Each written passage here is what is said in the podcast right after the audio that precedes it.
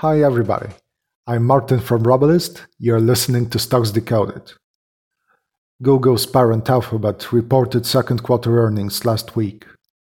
Our previous analysis revealed that the company held well in the first weeks of COVID, but it's alarmingly falling behind on diversification. Let's see what happened in the second quarter marked with full pandemic lockdowns. Revenues increased 1.7%, hit by an 8% COVID-related decline in EMEA. Alphabet's relatively large exposure to Europe was unfortunately detrimental for the company's results in this quarter.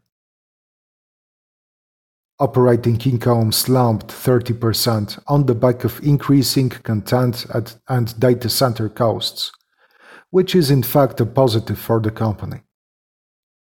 At the same time, in the most alarming development for Alphabet, total advertising revenues decreased 8%, strangled by decline in user search activity on commercial topics.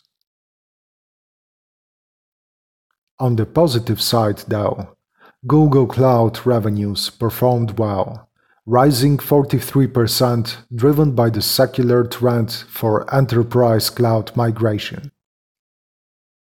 Google Other, which includes Play Store and hardware, also did well, growing sales 26% thanks to increased app and game downloads. The overall analysis shows a few other positive processes behind Alphabet's Q2 numbers.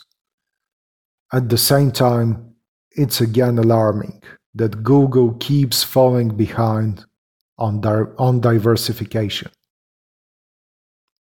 There is a new way to learn about stocks, markets, trading, and companies.